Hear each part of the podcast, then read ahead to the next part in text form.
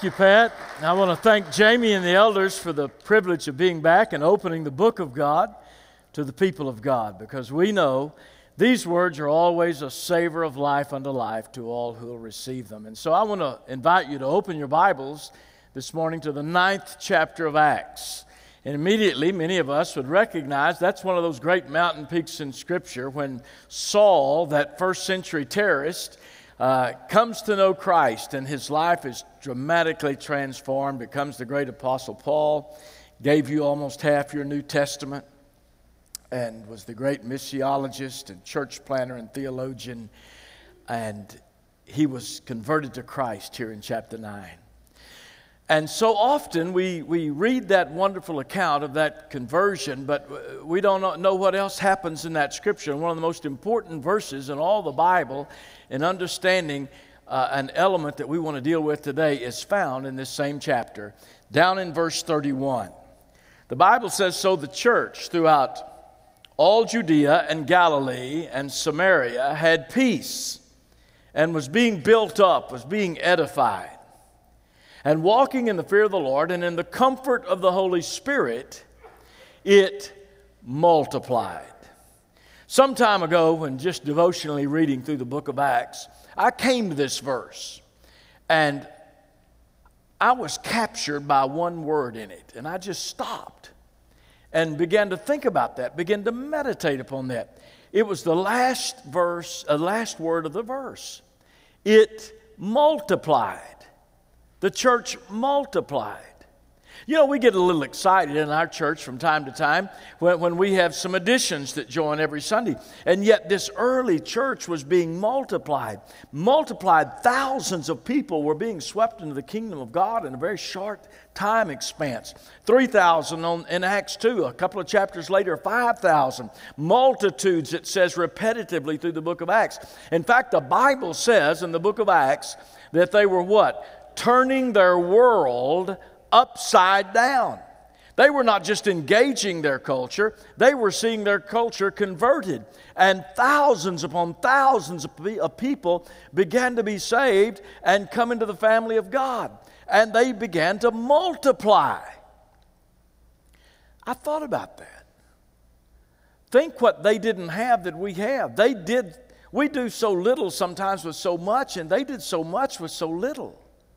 Paul never preached with one of these fancy little things around his ear. These microphones, they didn't have any amplification. They didn't have uh, Bible study materials like we do. They didn't, they didn't have Wayne Grudem's systematic theology. How'd they get through life?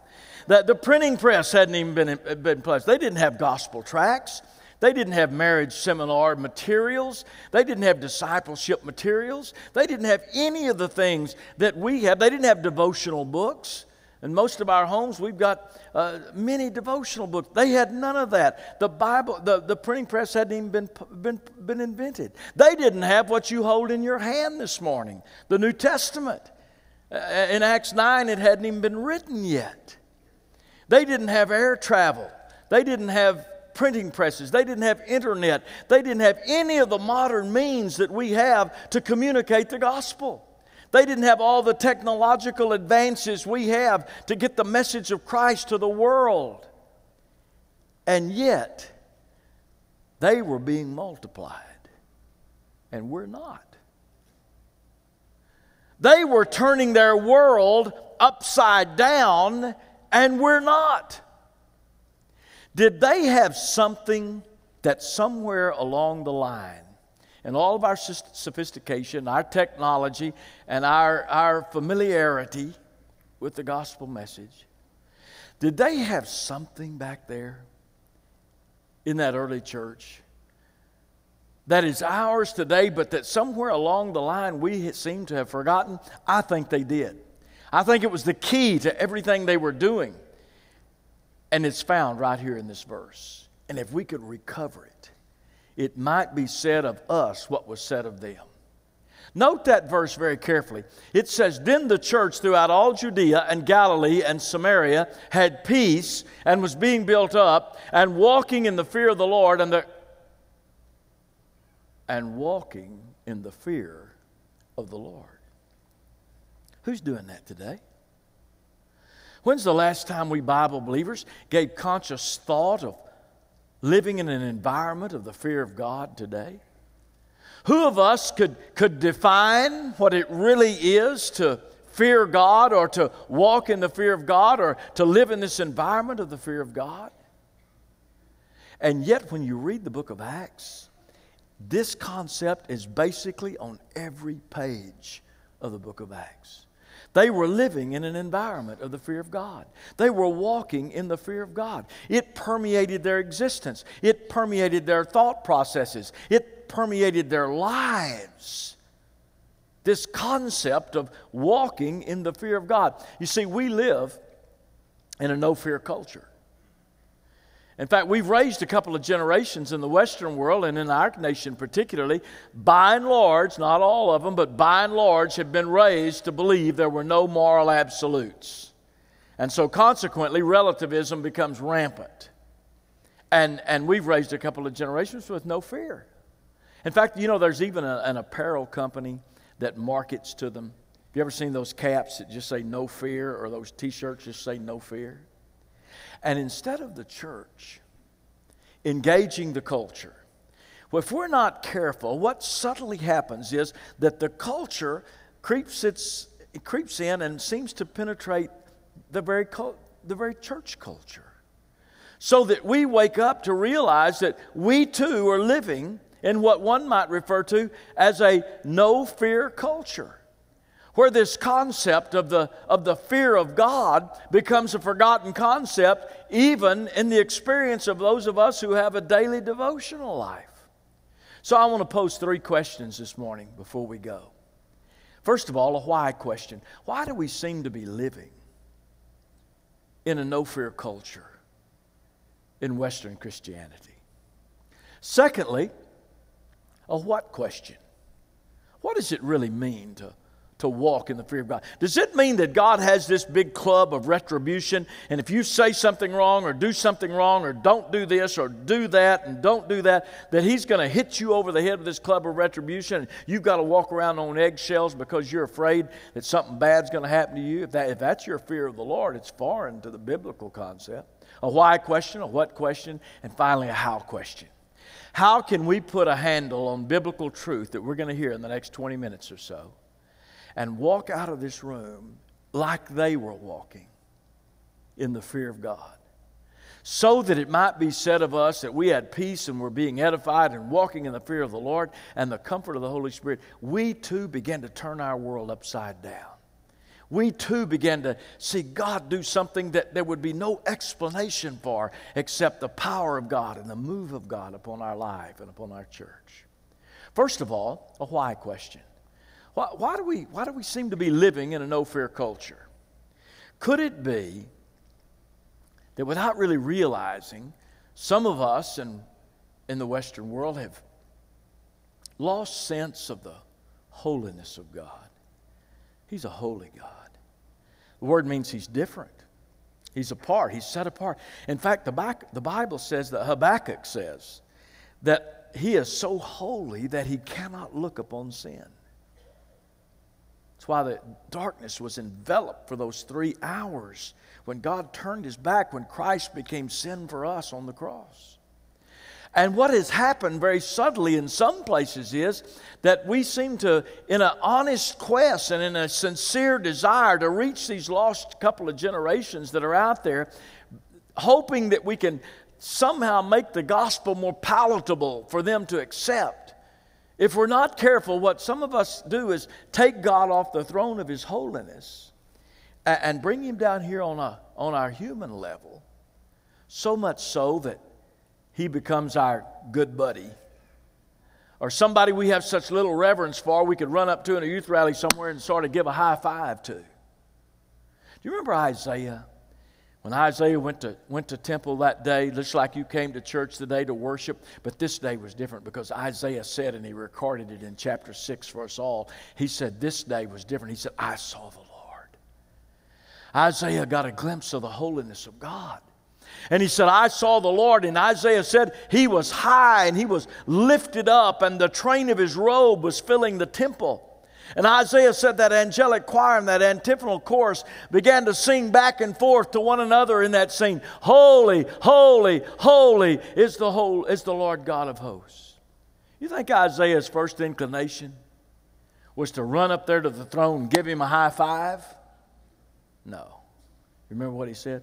He said, Woe is me, because I'm undone and I'm a man of unclean lips, and I'm hanging around a bunch of folks like that. Why? Because my eyes have seen the King, the Lord of hosts. When we see him in the beauty of his holiness, we see ourselves as we really are. Remember John?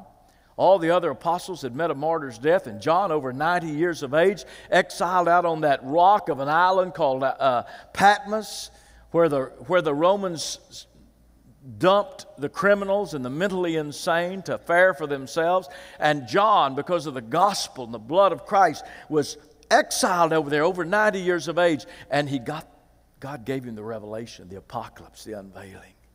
In chapter 1, he sees the Lord Jesus Christ in the beauty of his holiness and radiance.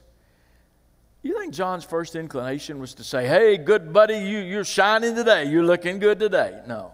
You remember what he said? He said, I fell down at his feet like I was a dead man. I, if we had time today and we don't, I'd like to walk you through every man and woman in this Bible that had the power of God on them, the anointing, the, the hand of God. I don't care what terminology you use. And you know what we'd find? We would find that there was a common thread woven through the fabric of the experience of every single one of them. And you know what it is? That in one way or another, it said of them that they were walking in the fear of the Lord. All those Old Testament saints, you remember them? They were walking in the fear of God. All those Old Testament saints. Remember Noah? The Bible says in, in Hebrews 11 that by fear Noah built the ark. Remember the Hebrew midwives when the Pharaoh declared that all those male babies be put to death that were two years of age and under?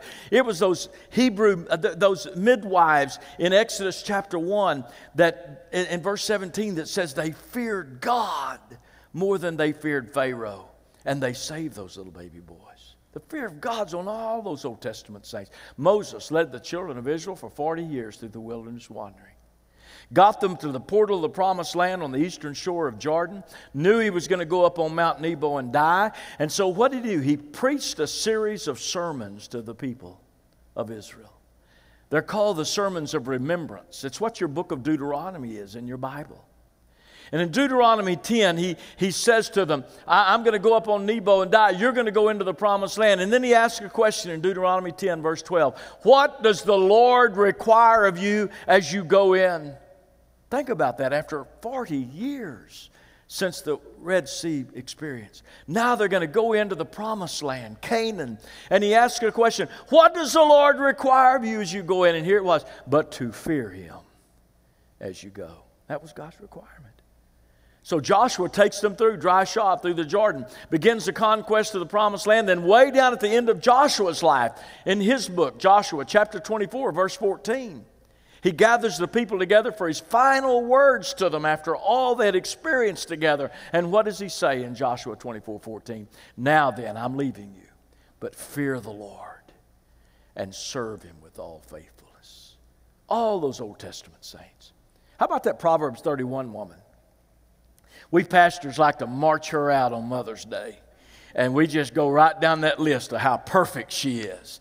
And every mom there goes to lunch feeling about half guilty by the time we're through. But if you read far enough into Proverbs 31, you'll find the secret of her life.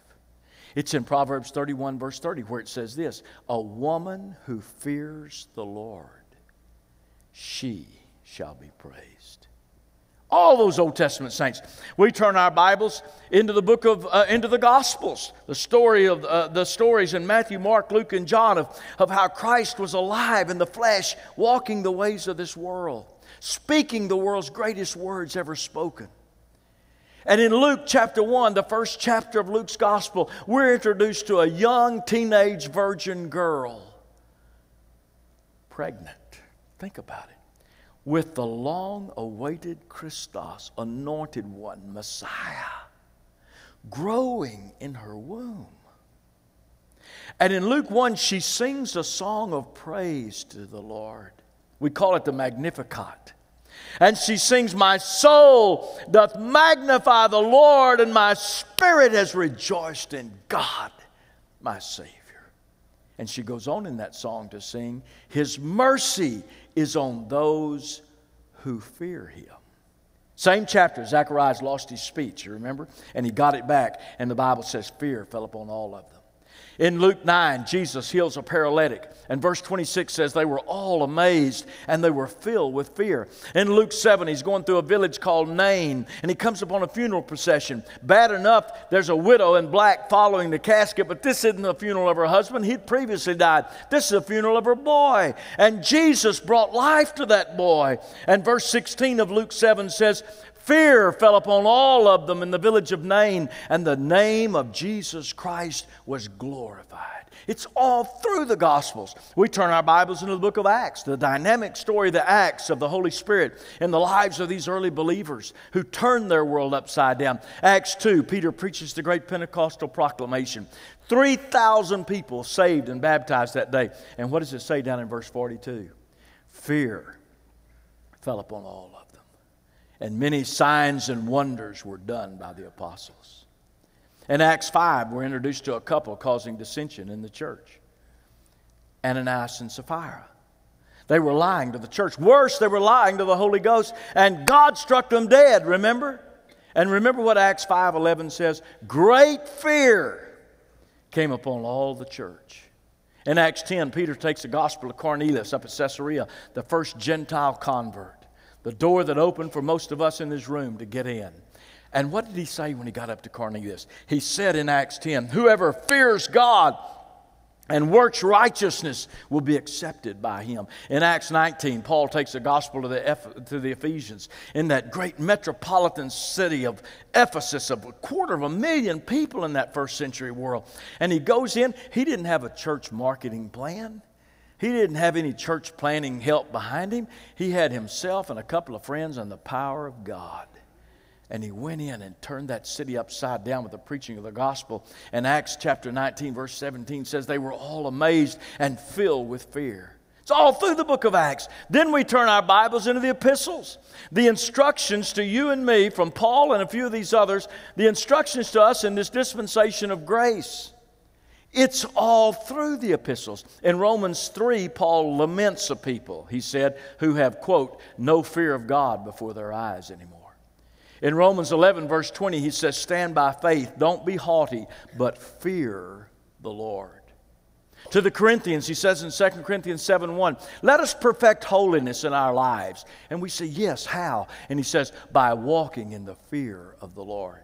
In Acts 5, that great chapter where it talks about the husband wife relationship, the parent child relationship, the employer employee relationship, in the context of verse 21, what does he say? In Ephesians 5:21. Submit yourselves therefore one to another, and listen to the last part of that verse, in the fear of the Lord. Now, I've heard that verse quoted a thousand times, but all the time, it's usually about the first part of it submit yourselves one to another. But do you know that our very relationships, the way I live with my wife and my kids and, and those with whom I work and those in my social arena, I am to be living in an environment of the fear of God. I don't have time to go through all these epistles. It's in all the epistles. And finally, we get to the last book of the Bible, the Revelation, and we're introduced to an incredible scene in chapter 19 where all the redeemed of all the ages, every tongue, every tribe, every nation, every people who've ever been redeemed are around the throne of God, worshiping the Lord Jesus Christ, the Lamb of God. And then all of a sudden, it comes to a halt. In verse 5, of Revelation 19 says, A loud voice comes from the throne. And listen to what it says Praise our God, all you servants who fear him, both great and small. That's who will be praising him around the throne. So I have a why question. Why? When all those Old Testament saints, all through the Gospels, all through the book of Acts, all through these epistles instructing you and me right now in this dispensation of grace in which we live. And even finally, when we get to heaven, is the constant theme of all of God's people. This attitude of walking in the fear of the Lord. Why is it something that some of us who truly love Him and worship Him haven't thought about lately? Could it be we, we need to recapture a glimpse of the holiness of God in our own experience? Secondly, a what question? What does it mean to, to walk in the fear of God? Does it mean that you have to live in constant fright? That he does have this club of retribution. He's going to pound you over the head if you do something, say something wrong. Does it mean you have to live in constant fright or constant flight? That you just got to run, just got to run and hide. You just got. If that's your concept, it's foreign. Listen, the, the most common Old Testament word, it really means to stand in awe before Him with reverence and respect. And the most common word we translate in the New Testament means it's so, so akin to that Hebrew word. It has to do with this reverential awe to so stand before the Lord with this reverential awe and respect, so much so that it becomes the controlling motivation of your life. So, what happens in a church culture when walking in the fear of the Lord becomes a forgotten concept? There emerges into that church culture an antinomianistic attitude. That just means it exhibits little restraint of evil and moral failure becomes epidemic. Not just in the, in the, in the pew, but, but, but in the pulpit. When walking in the fear of the Lord becomes a forgotten concept. I came to know Christ when I was 17.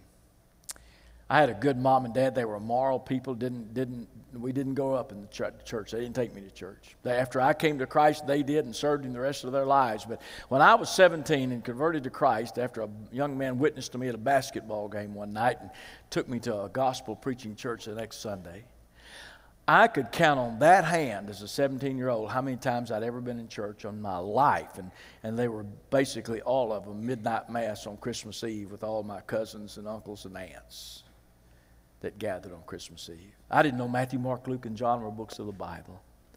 And that young man that witnessed to me took me to the Sagamore Hill Baptist Church in East Fort Worth. It was a great church back in the 60s when I was a teenager in those days. In fact, over 100 of us from that church went out into the gospel ministry in, in that decade had a large youth group. I, I, I, was on January 3rd, 1965, as a 17 year old. I was converted to, I'm 63, so let me just don't add it up. I'll, get, I'll tell you right now, I'm going to be 64 next week, actually. Uh, but I was converted that day. And uh, there was another young man there, Jack Graham. He's pastor of the Prestonwood Baptist Church over in Fort Worth today, uh, Dallas today. And he was there the day I was saved. We became accountability partners. We preached together on the streets of Fort Worth back there as teenagers, and, and we both pastored in Oklahoma in the 70s, close to each other. I was, first, I was 15 years at First Baptist Church of Fort Lauderdale, and Jack had been called to the First Baptist Church of West Palm Beach, 30 miles from you for those 15 years. In the early 90s, I went back to pastor First Baptist Dallas, and he went to pastor First Baptist, uh, Prestonwood in Dallas. So we've been together all of our lives. But when we got back to Dallas in the early 90s, we heard there was going to be a reunion over Sagamore Hill. Of all those people we were teenagers with in the 60s, hadn't seen them in a quarter of a century. And we were really excited about going back and seeing all those guys we ran around with and the girls we used to date. And you know how reunions are. You want to go back and see folks. My wife, Susie, didn't grow up in that church, nor did Jack's Deb, uh, wife, Deb, and they weren't nearly as excited about it as we were. But on the given night, we went over to the, to the reunion. Had a great time. We were driving back to Dallas from Fort Worth that night. And Jack and I were sitting in the front, and we said, we, we, we, were talking about how great it was to go back and look at every guy we ran around with and every girl we ever dated and, that, and have no regrets. And we said, What did we have back there? When our hearts were so hot for God. And, and, and what did we? We remembered we had a pastor who pastored there 43 years, Fred Swank. We had a pastor who taught us to walk in the fear of God as young people. And you know what he taught us? He taught me that walking in the fear of God was not the fear that God was going to put his hand on me, it was the fear that God might take his hand off of me. That God might take his hand of anointing and God's hand of blessing, protection off of me. That's what it is to walk in the fear of God. That you don't want to say something, you don't want to look at something, you don't want to go somewhere that might, that might cause God to take his hand of blessing off of you.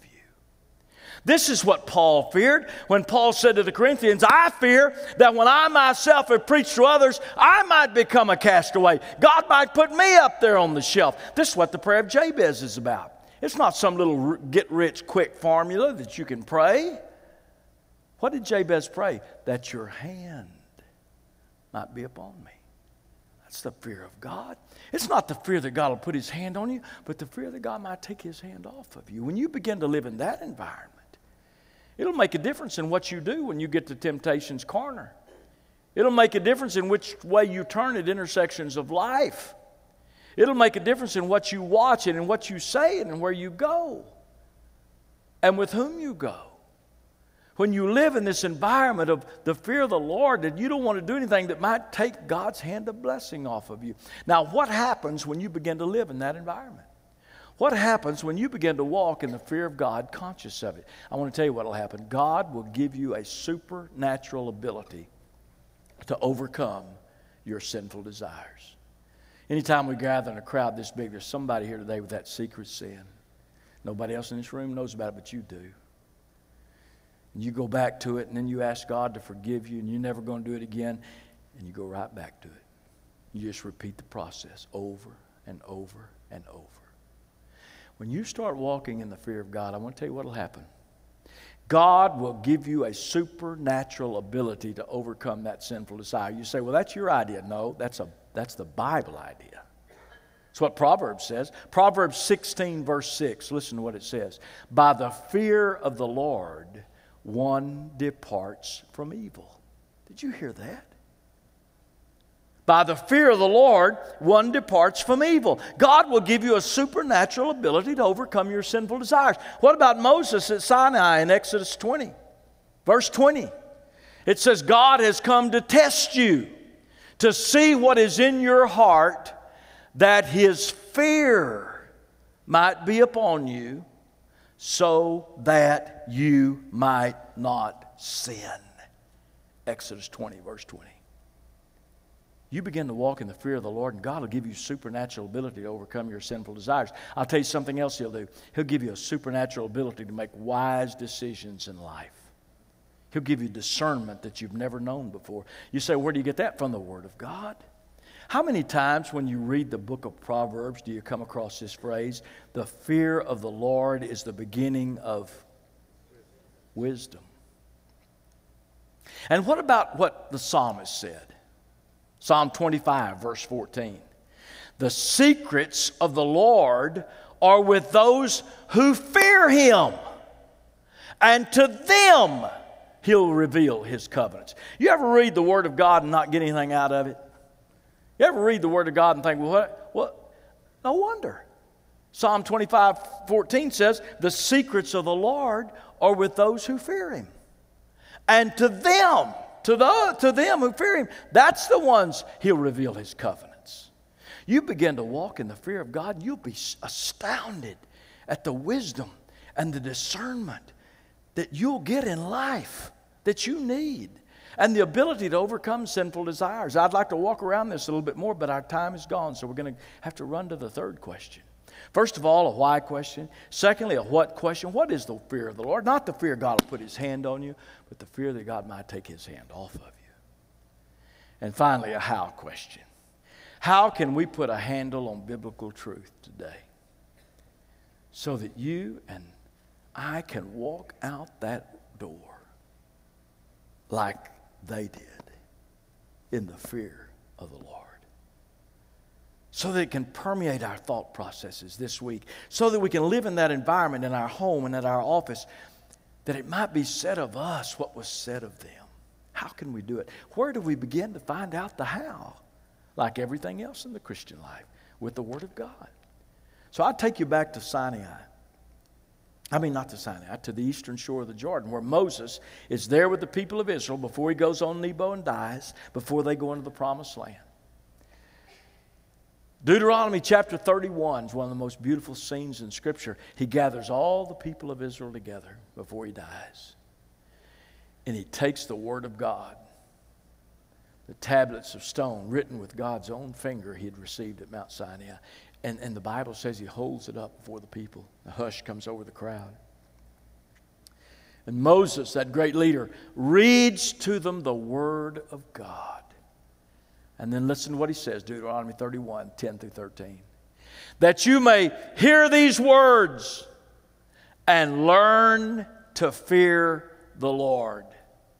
And that your children may hear these words and learn to fear the Lord as long as you live in that land you're about to possess. It's a learned behavior. So I want to challenge you in the normal traffic pattern of your devotional life and reading. Every time you come across this concept, the fear of God, the fear of the Lord, circle it. You'll be amazed how every day God will keep it before your eyes. Every day God will remind you to walk in the fear of God. And so to close the how question, I just want to simply close with a with an illustration to better show you than tell you about this attitude of the fear of the Lord. When I was 16 years old, before I came to Christ, uh, I, had a, I, I had a mom and dad who sacrificed so much for me. They, my dad never made $10,000 a year in his life. And they, they didn't think they could have children. They had been married for over 15 years when I was born. They were both 40 when I was born, about or more. And, and they didn't think they have kids. So here I came, and they sacrificed so much for me. I never played in a ball game from Little League on. I didn't see my dad in the stands. If it was baseball season, my glove was just as good as anybody's on the baseball team. If it was track season, my spikes were just as nice and new and shiny as anybody's on the track team. I never remember my mom, from my first conscious thought till I went off to college, ever buying a dress or a blouse or a pair of slacks or a shirt or a skirt or anything. Twice a year, they'd come this big parcel from Stamford, Texas, out in West Texas, where my great aunt Lily lived. And the clothes she no longer wore, she, she sent to my mom. My mom wore those clothes. When I was 16, I'd always had aspirations. I wanted to go to law school. And when I was 10 or 12, if I had a day off, I'd get on the bus, go downtown Fort Worth, sit in the courtroom all day long, watch trials. And I, I knew my mom and dad weren't going to be able to help me afford to go to college, much less to law school. So when I was a junior in high school, uh, I quit playing ball and got job, I went to work. I got a job after school every day, and I got a job on the weekends. And when I was junior in high school, I needed a car. Not for social reasons. I needed a car to go from school to work to work to these jobs that I was had, and I was trying to save some money. And, and I knew we couldn't afford it. My mom went to work at D. McRae Elementary making pies during the noon hour. And between what she could put aside and what I could do, and, and my dad, I, I, got a car when I was a junior in high school. Now, this is the mid 60s.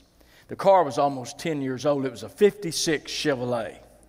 Oh, man, do I wish I still had that 56 Chevrolet today because it'd be worth a lot more than that $250 we paid on it. We put $50, I got more than that in my pocket right now. We put $50 hard cold cash down on that car and financed the other $200. And when I got that car, my dad set down some rules. I couldn't leave the house to go get in that car. I didn't stop at his chair in the living room and answer four questions. Where are you going? Who are you going with? What are you going to be doing? When are you going to be home?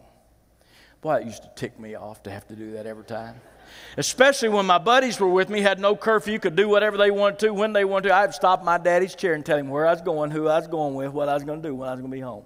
One Friday night, after we'd taken our dates home, the guys I ran around, we, we, we hung out at a place called Sutter's Barbecue in East Fort Worth. Had a little barbecue shack back there. You could go in, had a counter up there and a few booths. But out front, they, they had something that was really neat back there in the golden oldie 60 days. Kids never heard of this today, but there's this big awning that went all the way in front of Sutter's Barbecue. And you'd pull your car up under that awning, and they had people called car hops back in those days. And you'd roll your window down because nobody had electric window. And they'd bring that aluminum tray out there and stick it on the window and have that bar go down. I'd bring out a barbecue sandwich, root beer, Coke, or something. So, well, one night we'd taken our dates home. We all pulled in down here at this end of that awning. We were standing out in front of a car drinking a Coke and just talking like teenage boys do. All of a sudden, I saw my dad drive into Sutter's Barbecue. I thought, my goodness, what's he doing here? In fact, I've never seen him eat out in my life. I've never seen him out past eight or nine o'clock unless we went into extra innings in a ball game in my life. What's he doing here? I looked at my watch and I said, uh oh, I know why he's here. I was supposed to have been home 45 minutes ago. So, fortunately, he didn't see me down at this end. I positioned myself around my friends where I could see him, and he pulled his car down at this end of that awning. And I could see the lights, and he pulled it up and he stopped, and I could see the lights go off. He got out of the car, and about the time he got to the front of his car, he saw me. Now, you ever seen how those F 16 fighter pilots lock in on that target? right before they drop that bomb, get, they, get him right in that target. Man, our eyes just locked. I'm down there going boom, boom, boom, boom, boom. What is he going to come down here and embarrass me in front of me? What's he going to do? And here's what he did. He just stared at me. And then here's what he did. And then he just locked back in. And he got in his car and he drove off. I beat him home. and I'm going to tell you why. I feared my daddy. Not physically. I was 16 or 17. He was almost 60. I could have taken him down physically if I'd had to. I didn't fear him physically. I'll tell you what I feared. And I feared this the other not long ago when he was 95 when he breathed his last breath holding that hand right there. The thing I feared the most that night as a teenager and throughout the rest of my life is that after all he had sacrificed for me, the thing I feared the most that I would do anything that would dishonor or displease my dad. Friend, that's what we're talking about. After all the Lord Jesus Christ has done for us, he who knew no sin became sin for us that we might become the righteousness of God in him. He demonstrated his own love toward us in that while we were still sinners, Christ died for us. In him we have redemption through his blood, the forgiveness of sins according to the riches of his grace. The thing we ought to fear the most as Christ's followers is that we would do anything in our lives that would dishonor or displease our Lord. Solomon is purported to be the wisest man who ever lived wrote the book of Ecclesiastes to tell us the folly of all those things we think are so important, some of us laughter, lust, luxury, liquor, all those things. He closed the book way down in the last chapter, chapter 12, down at the end in verse 10, by saying this. Now then, he said, hear the conclusion of the whole matter. Well, that ought to make us perk our ears up. When the wisest man who ever lived says that, especially when he's inspired of the Holy Spirit. Listen to what he said. Now then, hear the conclusion of the whole matter fear God. Fear God. That's it. And keep his commandments. For this is the whole duty of man. Oh, that it might be said of us what was said of them. That the church had peace and was being built up and walking in the fear of the Lord and the comfort of the Holy Spirit. We too were multiplied. You say, Preacher, I want the hand of God on me. Well, friend, it was the hand of God that brought you to this place this morning. It's the hand of God that opened the Word of God to your heart this morning. And it's the hand of God that's going to lead you to begin the great adventure of walking in the fear of the Lord. Let's bow together as we pray. Father, seal these words in our hearts. We love you. We praise you.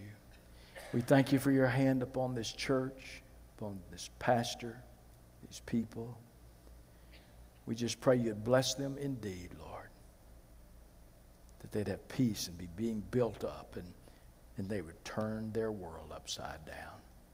And on us individually, as we walk from this place, may your hand be upon us as we walk out of here, walking in the fear of the Lord and living in that environment for your glory and our good. In Jesus' name, amen. God bless you.